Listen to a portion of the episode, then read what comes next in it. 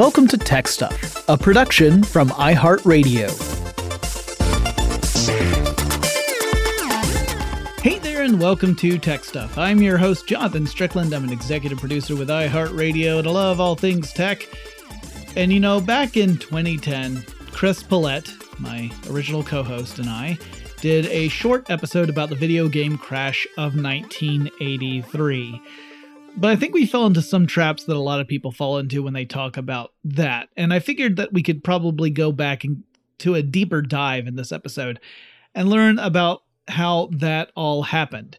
Now, the super short version of the story is that here in the United States, the home video game market went into a recession after it became oversaturated uh, it was built on a faulty business model, or really a, a faulty distribution model, which we'll talk about.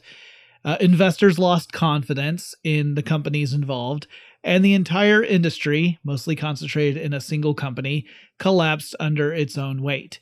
Now, some people give an even shorter version, effectively blaming a pair of Atari cartridges for the whole thing, but as we'll see, that ends up being a little bit reductive. But 1983 seemed like it would have been a great year for games.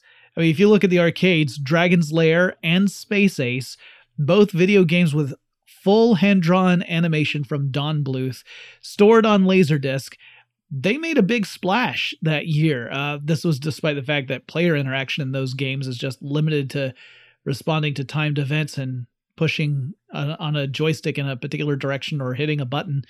Um, but you're not controlling animated characters the entire time. It's literally like, oh, the screen flashed, push left.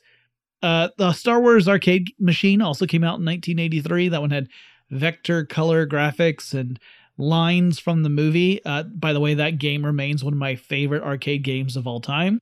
Likewise, Spy Hunter, another game that I consider a top arcade game of all time.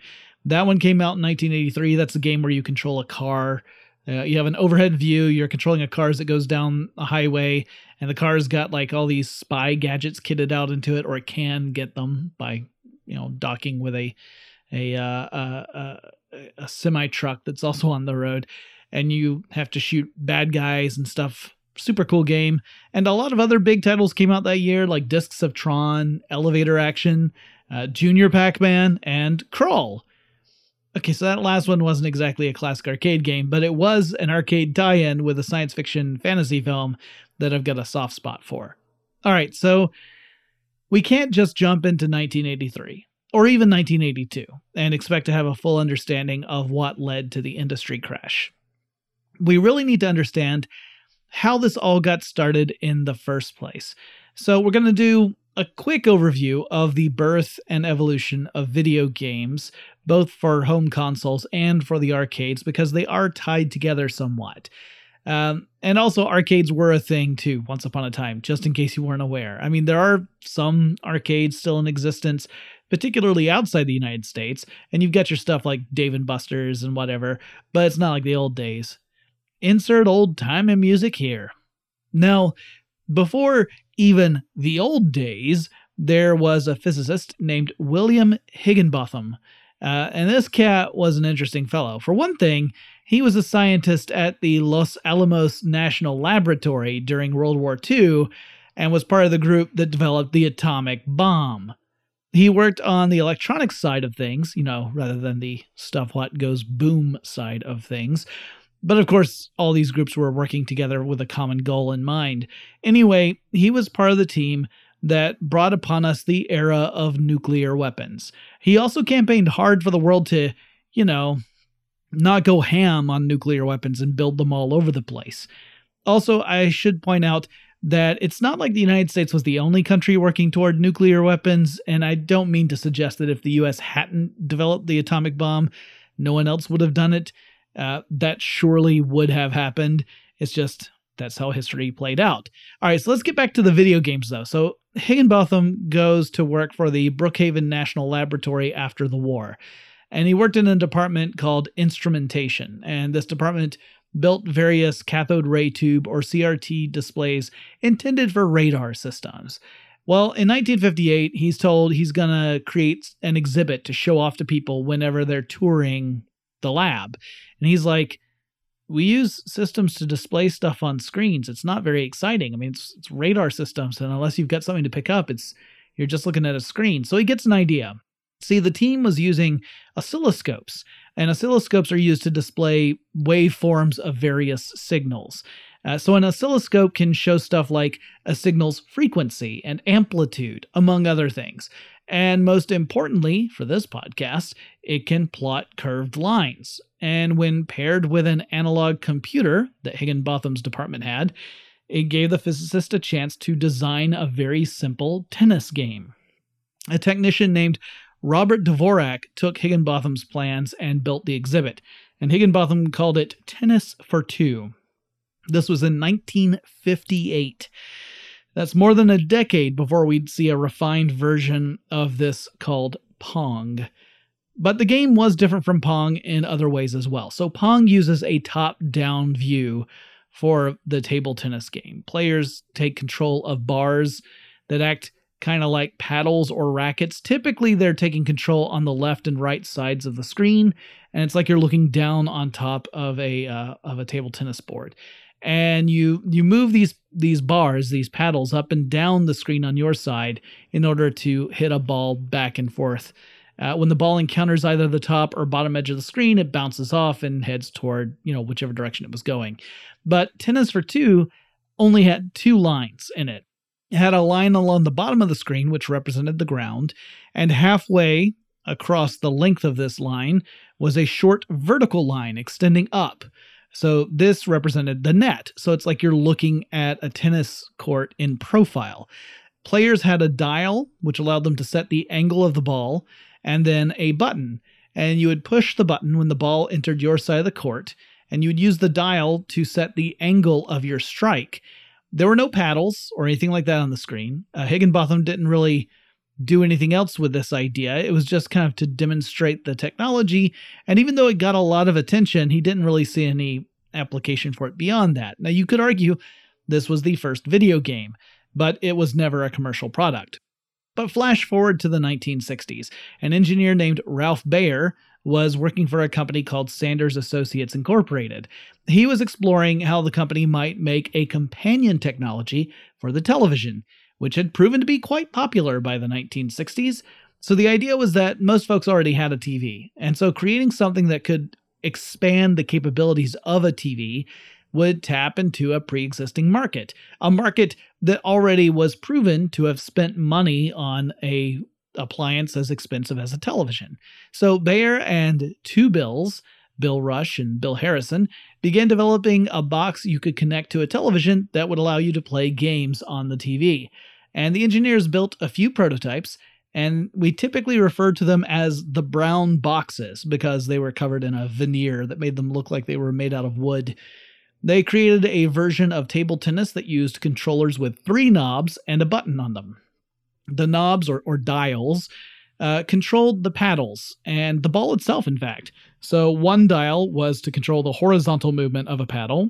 And remember, the this is a, a table tennis that you're looking at either the left side or the right side of the screen. So by controlling your horizontal movement, you can move closer to or further away from the net in the center or the center line.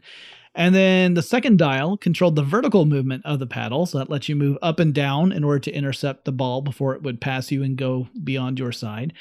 And then the third dial would actually control the movement of the ball itself. So once your paddle had hit the ball, you could use this third dial to put quote unquote English on the ball after you'd already hit it. So, not really realistic, but you could control the path of the ball by turning this dial. So, you can make it go up or down, or you can make it go up and down really fast as you're heading toward the other side in an effort to make sure your opponent can't hit it.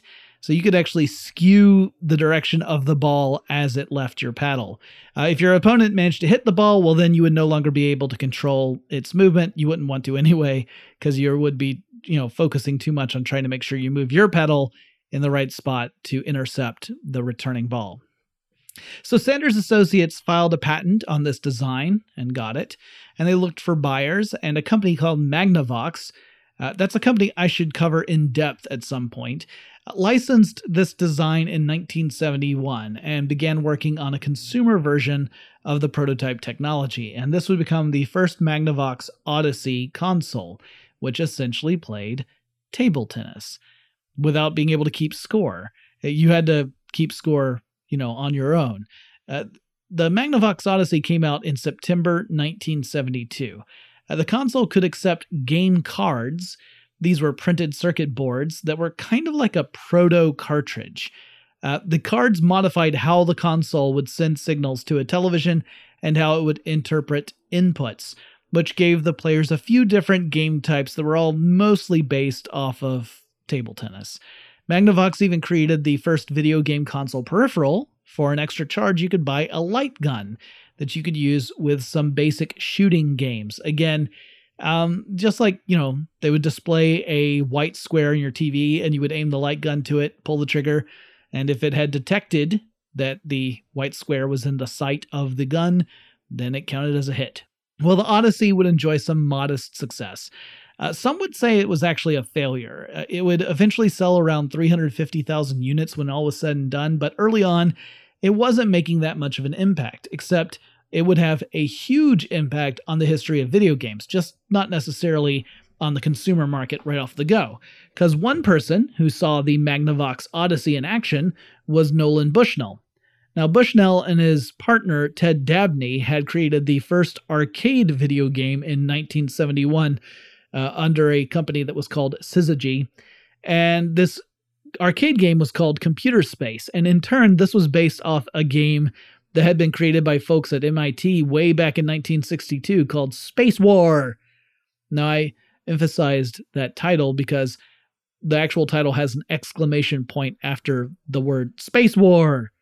Anyway, Computer Space was largely an adaptation of Space War, and it would become the first commercial arcade game, but it wasn't particularly successful. However, Bushnell thought there's going to be a big business in video games, and so he was convinced that they needed to stick with this kind of uh, this market. So he goes off and then founds the company Atari specifically with the goal of creating games that the company would then license to manufacturers. So the original idea was that Atari would create the IP and would program a game, but then effectively sell that design to some established gaming company like Bally or Williams. Bushnell hired on an engineer named Allan Alcorn. Now, the video game world is really young at this point. Like, pretty much the only people who have made any games were engineers and programmers who are really just trying to create fun ways to misuse company or research lab or university property. Like, they weren't making games for the general public, they were typically making games for themselves and for the folks who worked closely with them. And Alcorn had no experience in creating games, so Bushnell decided to give him the assignment of making a table tennis game similar to the Magnavox Odyssey home console game, but this time in arcade format. So, not a home console, but like an arcade cabinet that you would encounter in a place like a theater or a bar, because uh, this is in the time before arcades themselves. So this was kind of like a programming exercise for Alcorn. So Alcorn pretty much reinvents the table tennis game we saw with the Magnavox Odyssey. Uh, which again Bushnell had actually had a chance to see in person before it was released, and uh, and Pong would be the result of this. Uh, he created an interesting variation on this table tennis game. Uh, for one thing, it could keep score, so you didn't have to remember it. For another, he went so far as to program the little bars that act like your paddles or your, your rackets. They actually have computationally different angled surfaces along the the front of the bar. So that's just mathematics at this point. So by that I mean if you were to look at them, they would be rectangular, right? They do they wouldn't look angular. They're just they're rectangles. But mathematically, there are different sections of the bar that act like a slightly different angle of attack of a paddle. So if you hit the the ball smack dab in the middle of your um your your paddle, you would have a pretty simple deflection. If it was coming straight at you and you hit it right dead in the center, it would go straight back. Um, if it was coming at an angle, then it would bounce off at a 90 degree angle deflection. But if it hit other parts of the bar, like toward the end, then it would have a more severe deflection, a, a sharper angle.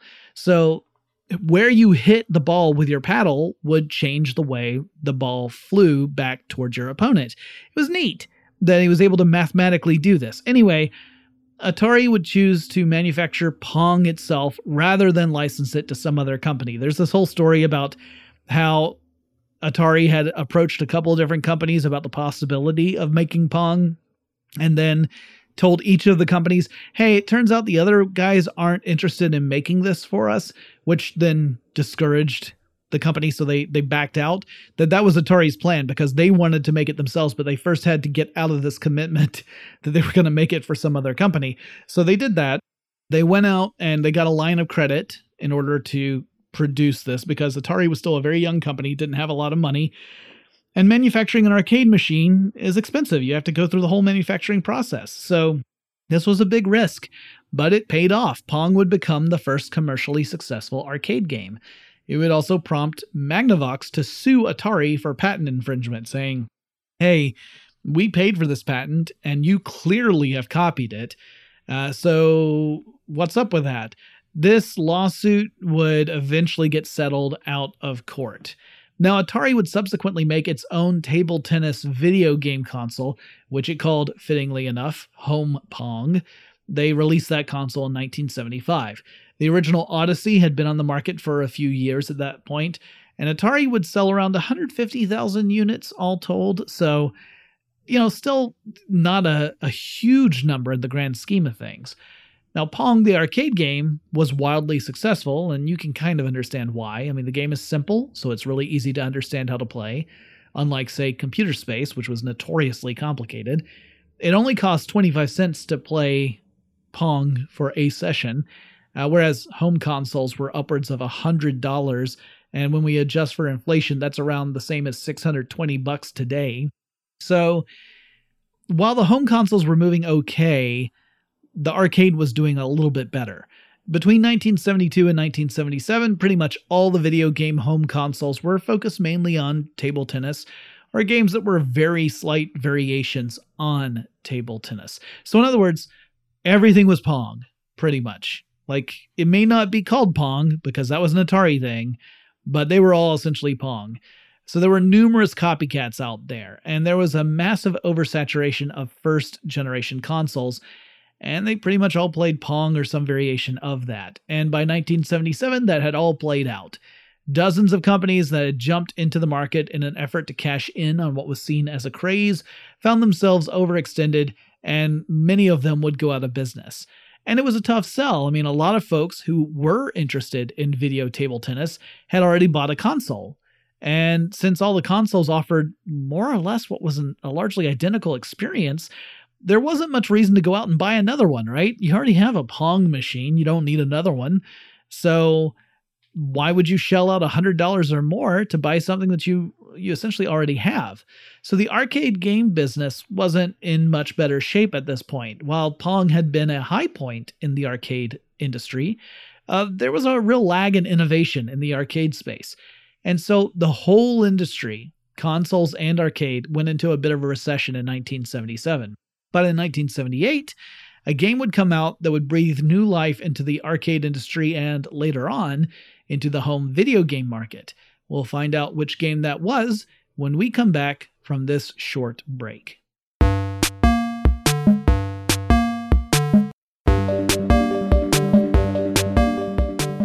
Okay, so there was this early glut of table tennis based video game consoles in the early to mid 70s, and that market ultimately collapsed. By the time the dust had cleared, only a few companies were still in that market. Atari was one of them. Atari had continued making arcade machines, as well as some consoles and handheld devices as well. You probably wouldn't be surprised to learn that a lot of those still remained kind of Pong inspired because that game had been such a big success for Atari. It was something that the company was leaning on. Some of the other titles that were uh, that Atari was producing were racing game titles. Uh, they had a couple of military games, like some games where you would control a tank or a jet fighter game. Also in 1976, Bushnell made a deal to sell Atari to Warner Communications, and he stayed on, for a short while anyway, to continue to lead Atari. But lots of other companies that tried to cash in on the video table tennis trend were not so fortunate. And once the market was saturated, you know, once pretty much all the folks who wanted one of these things had one, there was nowhere to go. Plus, the second generation of consoles were beginning to come out, and that was the real nail in the coffin. And a big change with these consoles is that these were predominantly cartridge based. So instead of hardwiring games into the console itself, where the console is limited to whichever games were programmed onto the, the actual circuit boards of the console, programmers were designing games that a company would print onto a circuit board that was housed inside a cartridge. You would plug the cartridge into a console and the console could run the game. So this was kind of like if you were actually physically switching out part of a circuit board in the console every time you were playing a game. That's effectively what you were doing. The games were all written in ROM format. ROM stands for read only memory. That means that a machine can only pull from the data that's stored on that cartridge. It cannot change or overwrite that data. ROM memory is non volatile, meaning the game would always exist on that cartridge unless you were to actually physically damage the cartridge itself. It's it is a physical program on a circuit board. Now, this switch to cartridges allowed companies to make consoles that could run any number of games. You just had to program it onto a ROM and have that housed in a cartridge and have it be compatible with the machine. Then you were off to the races. And in the beginning, each company making a console had its own game titles, like they were producing their own games. So a few of the big consoles to come out around that time were the ColecoVision. It was actually one of the later ones. Uh, Mattel's Intellivision, the Magnavox Odyssey 2, which was a cartridge based game, game console, and of course, the giant in the space, the Atari Video Computer System, or VCS, better known to me at least as the Atari 2600. Now, there were other consoles as well. Uh, in fact, sometimes people cite that as one of the reasons for the video game crash. As we'll learn, not so much. And really, these four consoles were the most popular by far, and the Atari 2600 commanded the overwhelming share of the market. Um, depending upon which source you look at, Atari would ultimately sell between 25 million and 30 million Atari 2600 units. So that's a lot, especially when you look at second place Intellivision, which, depending upon which source you're looking at, sold between 2 and 3 million units. So 25 to 30 million units for the Atari 2600, 2 to 3 million for second place, which was Intellivision. Atari was the home video game market in in many respects. Now, I should also add that the Atari 2600 came out a year before the Odyssey 2, two years before Intellivision, and five years before the ColecoVision. So it really had a head start in the market when you compare it to the others. Now, the Atari 2600 sold okay at launch. It didn't it didn't do badly when it debuted in 1977, but it also was not a runaway hit. It wasn't like a viral marketing sensation. It retailed for just under $200, so when you adjust that for inflation, it would be more than 800 bucks today. So when you look at a console and you see that's like $600 and you think, "Wow, that's expensive." Keep in mind the Atari 2600, when it first debuted, was sold for the equivalent of $800 today. And I had one of these things, and I think about how much my parents must have had to save to give me that. Now, granted, I got mine a little later in the life cycle. It probably wasn't sold at the full $200, but still, my parents were teachers. Anyway, I don't mean to turn this into a, a Jonathan realizes how many sacrifices his parents made podcast. It was expensive. And despite the cartridge approach providing, you know, way more options than what you would find with first generation consoles, it was a bit of a slow burn. I mean, you had to remember also that this was this required a change in consumer thinking, right? Cuz consumers before, yeah, they were limited to whatever games were hardwired on a console, but they didn't have any other purchases to make once they bought the console unless they were getting a peripheral. The, everything was in the box. But with this model, you bought the system, but then you had to buy games. You know, you had additional purchase costs on top of the system itself. Now, before the break, I alluded to an arcade game that would revive the arcade industry and subsequently really put a spark in the home video game market. That game came from a Japanese company called Taito, and it was a little game called Space Invaders. This game came out for the arcades in 1978, so the year after the VCS or 2600 came out. And it was a huge hit. And in the game you just you shoot down blocks of aliens that are flying overhead and they scroll left and right and they drop down a line every each time they get to the edge of a screen. They descend towards you. It was a pretty simple game, but it became an instant classic. Now, the folks at Atari were paying attention. Uh, not Bushnell at this point. He had actually either been fired or he quit in 1978. How that unfolded really depends upon whom you ask, because different people have a different explanation for that. And Atari engineers were working on what was supposed to come after the Atari 2600. Because when the company first launched the console in 1977, they did it with a plan to replace it with a newer piece of hardware within three years. So, like when they launched the 2600 in 77, they thought in 1980, we're going to come out with the next generation of this hardware and it'll be more powerful and have more capabilities. But things would not work out that way. See, in 1980, Atari published a 2600 port of Space Invaders, a pretty decent port and it would go on to become the second most popular Atari 2600 game in its history. We'll talk about what was number one a little bit later. Now, people were eager to have the experience of playing Space Invaders at home. I mean, this was a game where typically you would have to go someplace like a, a theater or a bar or something in order to play it. Eventually, you'd be able to go to arcades and play it. And this would really see a tight relationship form between the arcade and home markets. Console companies began to see the value in licensing popular arcade titles for home markets. And arcade game developers saw the added value of bringing in revenue by licensing their intellectual property to the video game companies. So it became kind of a, a symbiotic relationship at first. That's some foreshadowing. So, starting around 1980, Atari 2600 sales start to pick up. And the folks at Warner Communications, you know, remember Warner had purchased Atari in 1976. They were encouraged by this. And it also meant that there was still life in the Atari 2600. Remember, the plan was to phase it out in 1980 and to have a new kind of hardware come on the scene. But now they were seeing more and more sales, which meant the company decided to push back plans to introduce new, more powerful consoles. Why would you spend cash to produce something new if you can still move units of something that you're already making?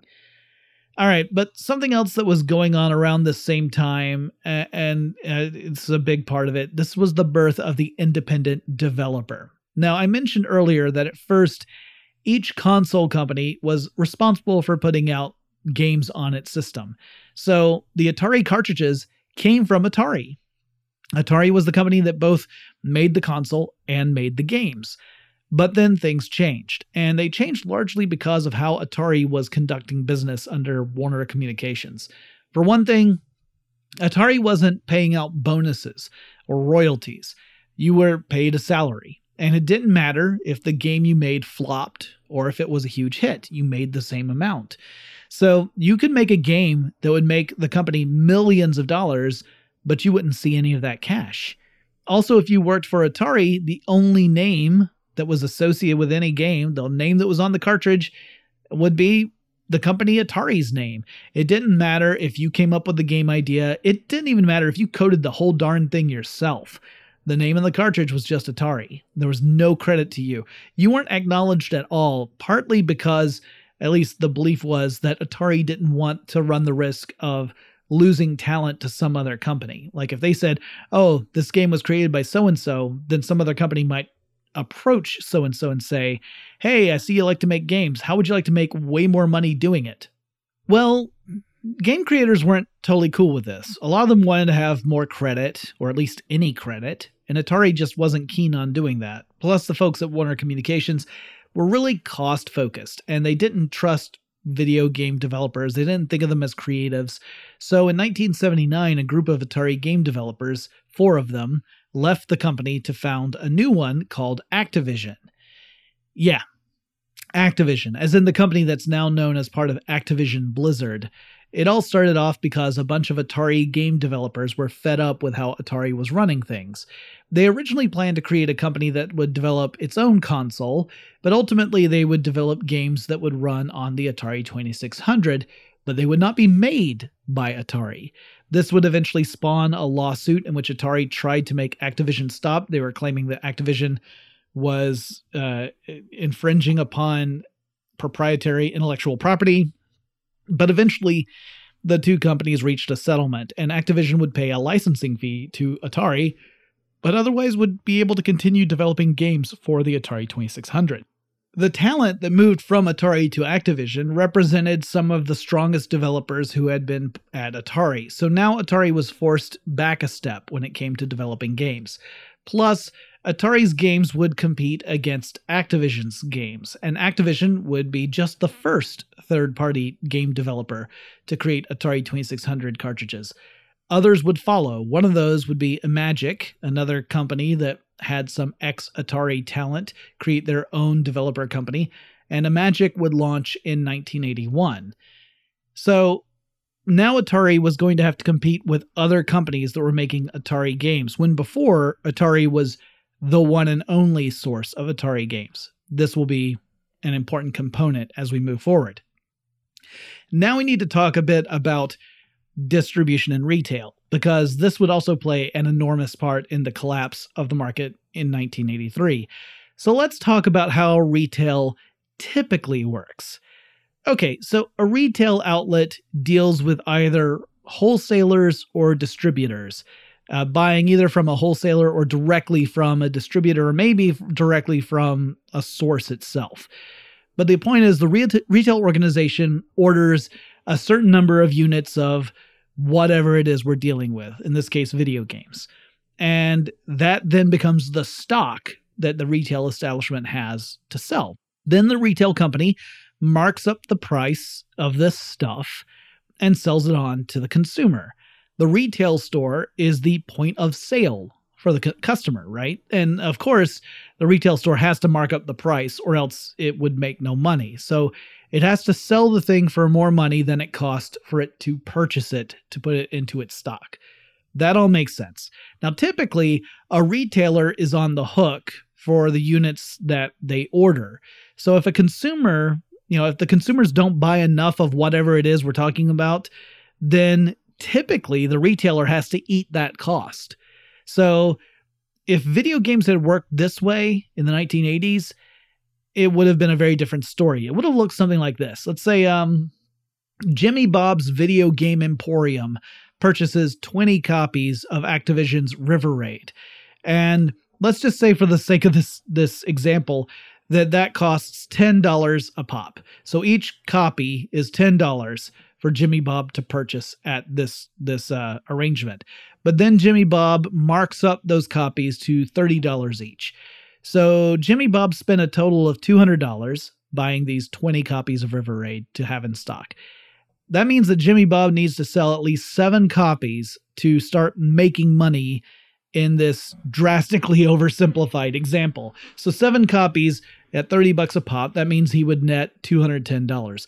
But for some reason, this here town that Jimmy Bob's in, it don't have video games with sophisticated tastes, and they don't appreciate the hard work that Activision put in for River Raid. So Jimmy Bob only sells three copies.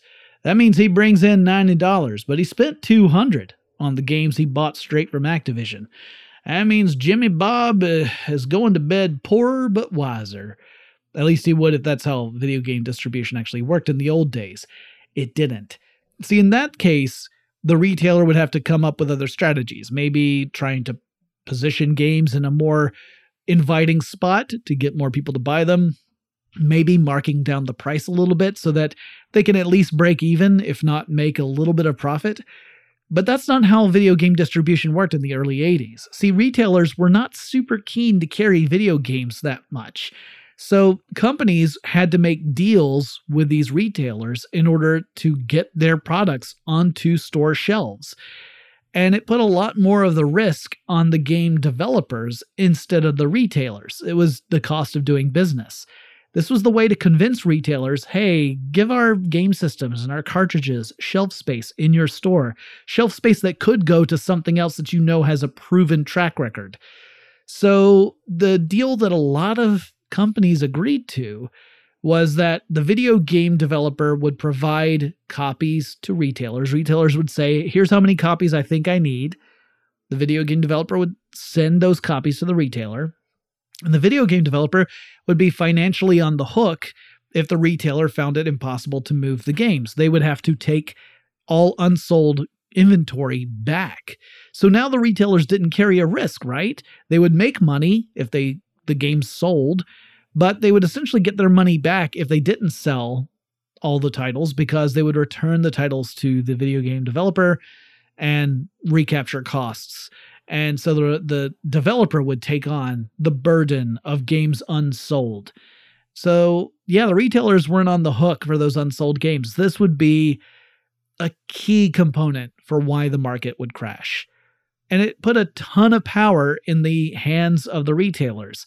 And because of that, and because there was this perception that video games were the license to print money, some retailers went a bit hog wild. They drastically overestimated how many copies they would need for their titles, thinking like everyone wants video games, so we're going to order, you know, 100 copies of this thing. But then you can understand why retailers would do this too, because there was no risk, right?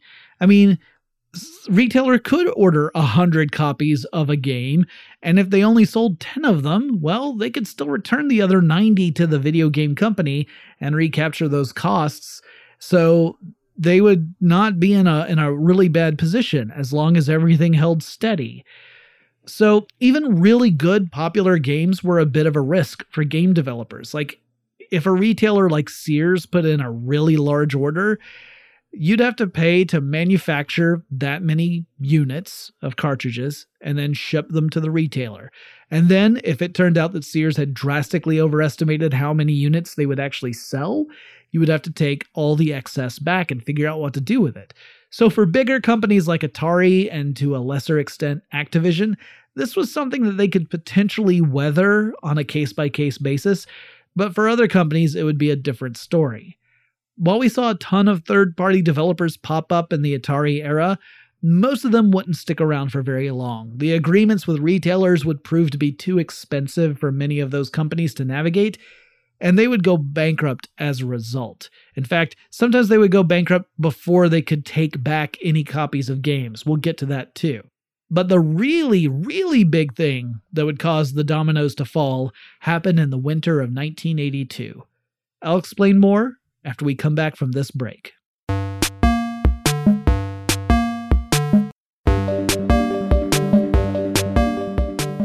So, in December 1982, Warner Communications holds a stockholder call. So, this is when companies have to report on performance to their shareholders in order to keep them up to pace with what's going on and also to lay out projections for the following year. Well, in 1982, video games were a huge business. We're talking a multi billion dollar industry that was dominated by Atari. And yeah, video games are a multi billion dollar industry today, but you got to remember, they were very young in the 1980s, right? Plus, when you adjust for inflation, when you talk about just a few billion dollars in the early 1980s, that's many, many billions of dollars today. So Atari had been pretty darn busy. In 1982, it released the Atari 5200, which was an upgrade from the VCS slash 2600. So it boasted better graphics than the 2600. However, it also wasn't compatible with the games for the 2600, at least not initially and it also didn't have very many games of its own to speak of because Atari had actually directed most of its game development toward the 2600 because that install base for the console was still so large. But it meant that they didn't really have games to help sell the 5200 to the public. Meanwhile, Coleco had launched the ColecoVision, which ironically could pay, play uh, Atari 2600 games on it. So if you bought a ColecoVision, you could play old Atari 2600 titles on it, but if you bought a 5200, you couldn't. And then Intellivision launched the Intellivision 2, which was pretty much just an Intellivision 1 with a new case. And the 5200 just didn't sell anywhere close to as many units as the 2600 had. And here's where we get to some of the big issues that Warner Communications was going to have to address. One is that by 1982, the Atari 2600 was really showing its age. The ColecoVision was more technically advanced. And of course, Atari itself had initially planned to phase out the 2600 in 1980, but then changed course once the console sales started to pick up. But the market was pretty well saturated. Most of the folks who wanted an Atari 2600 already owned one.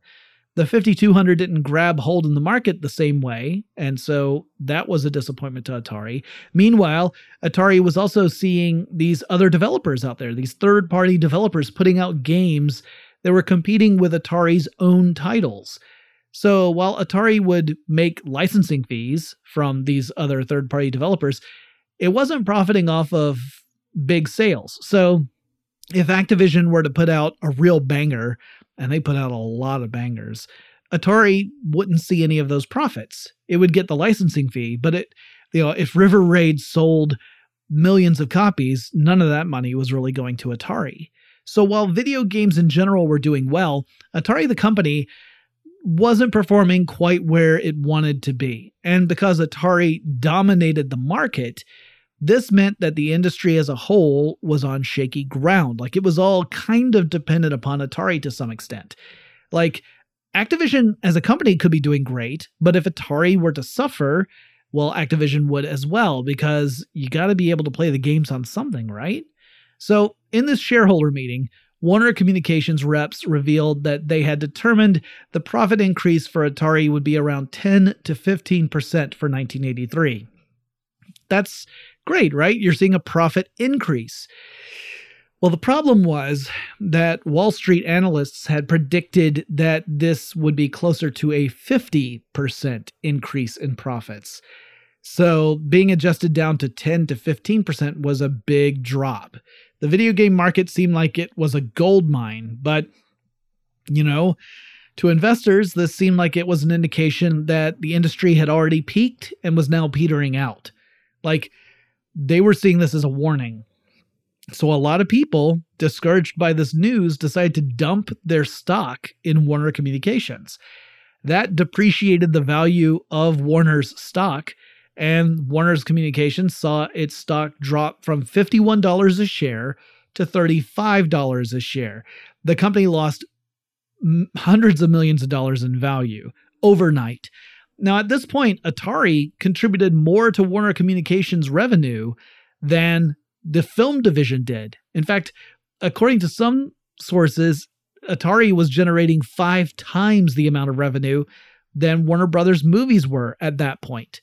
Now, obviously, this had a huge impact on Atari. And because Atari was almost synonymous with the home video game market, it also had a huge impact everywhere else as well.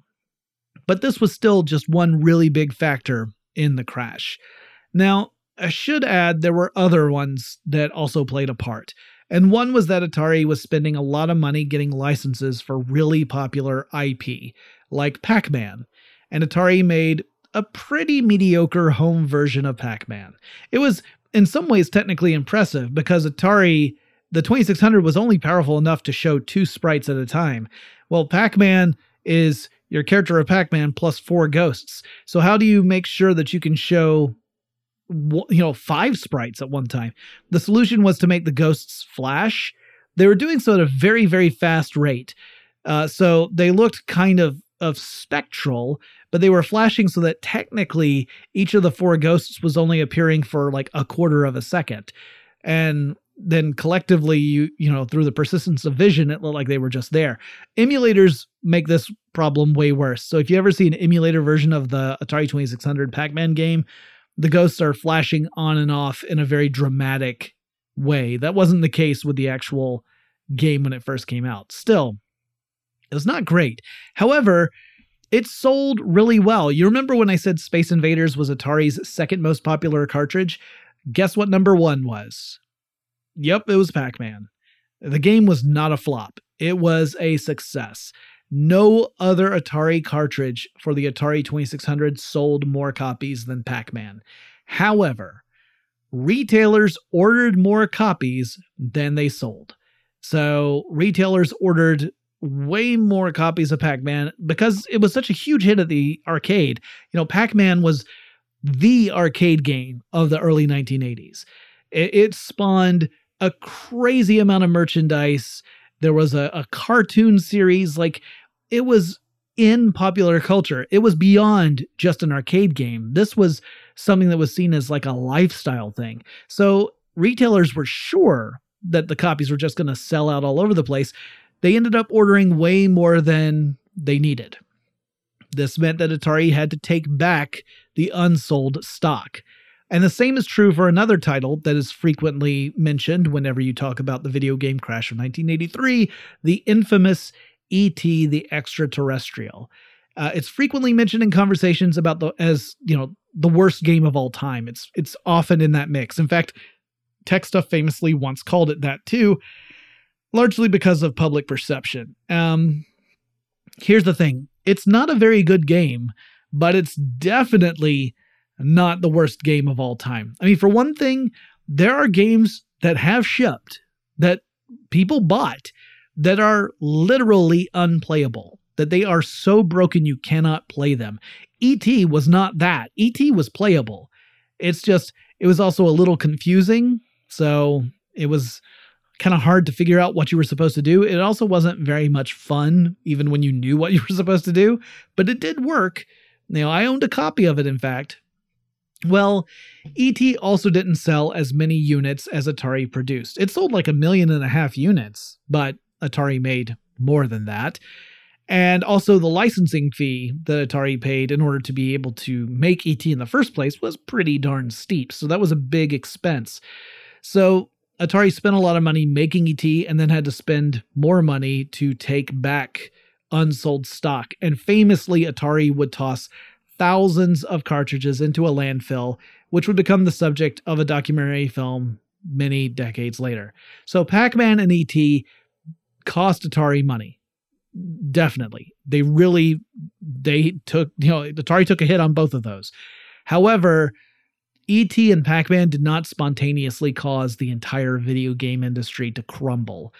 There was no shortage of lousy games out there for the Atari 2600, and I'm sure that was part of the reason that folks weren't eager to buy more consoles, but that's just one piece of the puzzle as well. I have a little bit more I want to say about this, but before I get to that, let's take one last break.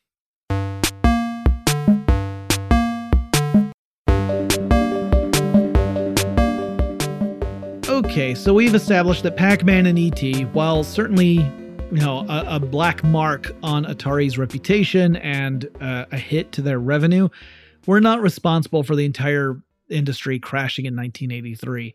Uh, on a similar note, we can also mention home computers. People frequently cite home computers as being the reason why video game consoles died. That is being a little too simplistic as well. The home PC market had started in the late 1970s. Like the Apple, the original Apple computer was really just for hobbyists. The Apple II was the first one aimed at beyond just the hobbyist market, but it was fairly modest early on. Some folks point to computers as being the reason that consoles were dying because parents were switching to computers because a computer could do way more stuff than just play games. They could potentially help a kid do homework and stuff. So they were looked at as being you know useful and not just a, a diversion. And i'm sure there's an element of truth to that for at least some households but computers were typically much more expensive than home video game consoles. And even by the mid 1980s they were still kind of a niche market. Like yeah you could buy a computer instead of a home video game console system but you'd be spending 500 to 700 dollars more uh, in 1980s dollars that's a significant expense. So I think they contributed to the problem that video game consoles were going through, but they were not the smoking gun. It was not that as a whole, Americans decided that video game consoles were off and now computers were the thing. I do think that the lousy games had a little bit more of an impact than computer consoles. Uh, I mean, I was a kid in the early 80s. If I asked my parents to buy a game for me, like I said, this was what I wanted for my birthday or for Christmas or something, and then I get the game and it's just plain awful, well, that's likely to discourage my parents from buying me another game in the future, right? Like if I'm like, ugh, this is terrible and I don't even want to play it and it costs 30 bucks, probably not going to get another one anytime soon. Now, there were some awesome games out there. Don't get me wrong, some truly amazing games for the Atari 2600 when you take into account what the 2600 was capable of. I'm not going to say they would stand up toe to toe with Call of Duty or something. But sometimes you would just end up with rotten games because maybe you thought the name of the game sounded cool or the cover art on the box was interesting. Because remember, there was no World Wide Web back in those days. So you were probably just buying something based upon how it looked in the store. Maybe if you were living in certain markets, you might have access to things like a trade magazine that was covering stuff like home video games. I grew up in rural Georgia. I was lucky to see magazines at all. So so that was not the case for me. Anyway, Atari went into a bit of a spiral, not just because of the recession brought on by this uh, this this change in investor expectations, but also due to just mismanagement within the company itself. Atari also had a true successor to the 2600 planned. This was the 7800. This would have been the truly more powerful console. It technically would have been a third generation video game console. It would have been closer to being on par with the Nintendo Entertainment System that wouldn't come out in the US till 1985. But before Atari could go into full production on the 7800, Warner Communications sold off the Atari home video game division to Jack Tramiel, who had previously founded Commodore and had subsequently entered into a bitter feud with Commodore. Now, I've covered the story of Atari elsewhere. I've also covered the story of Commodore elsewhere, so I'm not going to go into all of that, except to say that the 7800 was a casualty as a result of Atari changing hands from Warner Communications to Jack Tramiel. But the recession reached beyond Atari itself. Coleco decided to develop a home computer expansion for the ColecoVision. This one was called Adam, and they were attempting to get into the home computer market while keeping a toe in the video game industry. But Adam turned into a flop, a really expensive flop, and then Coleco got out of the the business entirely. Mattel, after the failure of the Intellivision 2, decided to extricate itself from the home video game market as well, eventually sold those assets off to other companies. And meanwhile, video game developers were going out of business left and right. A lot of companies that made super cheap games were gone first because they were a victim of that retail arrangement I mentioned earlier. Imagic had to change its plans. It had been heading for an initial public offering or IPO, that's when a company goes from being a private company to a publicly traded company on the on a stock market. But after the Warner Communications stock took a dive, Imagic put those plans on hold, and eventually the company folded, largely also because of that retail issue. While that shareholder call could be pointed to as the inciting incident for the video game crash, it wasn't as if the market collapsed entirely overnight. It actually was drawn out over a couple of years. But the writing was on the wall. Retailers became skeptical of video games in general. Uh, after many of the questionable developers went out of business, it meant that a lot of retail companies were left holding on to stock that they couldn't send back because there was no back right? The companies that had made those games didn't exist anymore. So that's when you started seeing retailers create these enormous bargain bins where they were selling cartridges at like a dollar each or something.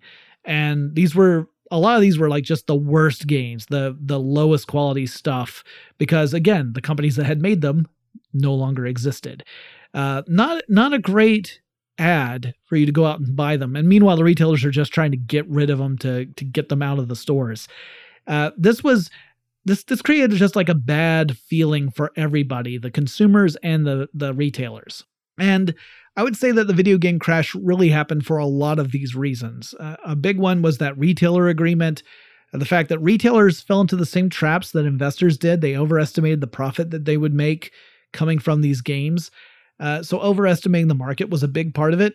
And that the retailers, as a result of getting burned by this, were less interested in carrying and promoting home video game consoles.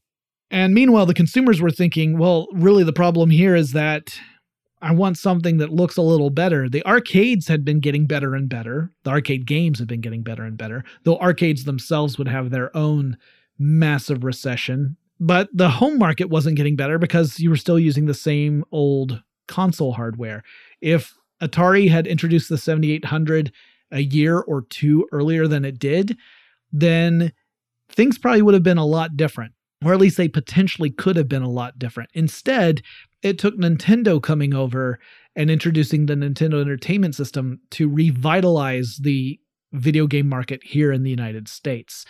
Uh, and famously, when Nintendo did that, they would pair the NES with a robot in order to try and sell it as a toy in toy stores because toy stores were not super eager to hold video game consoles because of the issues I just said. A lot of the, the problems that led to this crash were kind of self-fulfilling. It was this vicious cycle of of issues that collectively cre- created this market collapse. So, yeah, it's a little too simplistic to say ET killed video games in America. That's not accurate. It was one aspect of lots of different things that collectively led to the dissolution of video games for a good two years in the United States. In other parts of the world, by the way, this was not the case. Like in Europe and Japan, the the video game industry didn't have this massive recession the way it did here in the States. But yeah, that is a story about the 1983 video game crash. Hope you enjoyed it. If you have suggestions for topics that I should cover in future episodes of Tech Stuff, please reach out to me and let me know. The best way to do that is on Twitter. The handle for the show is TechStuffHSW. And I'll talk to you again really soon. I gotta go over to Jimmy Bob's Video Game Emporium first and return this broken copy of Pitfall.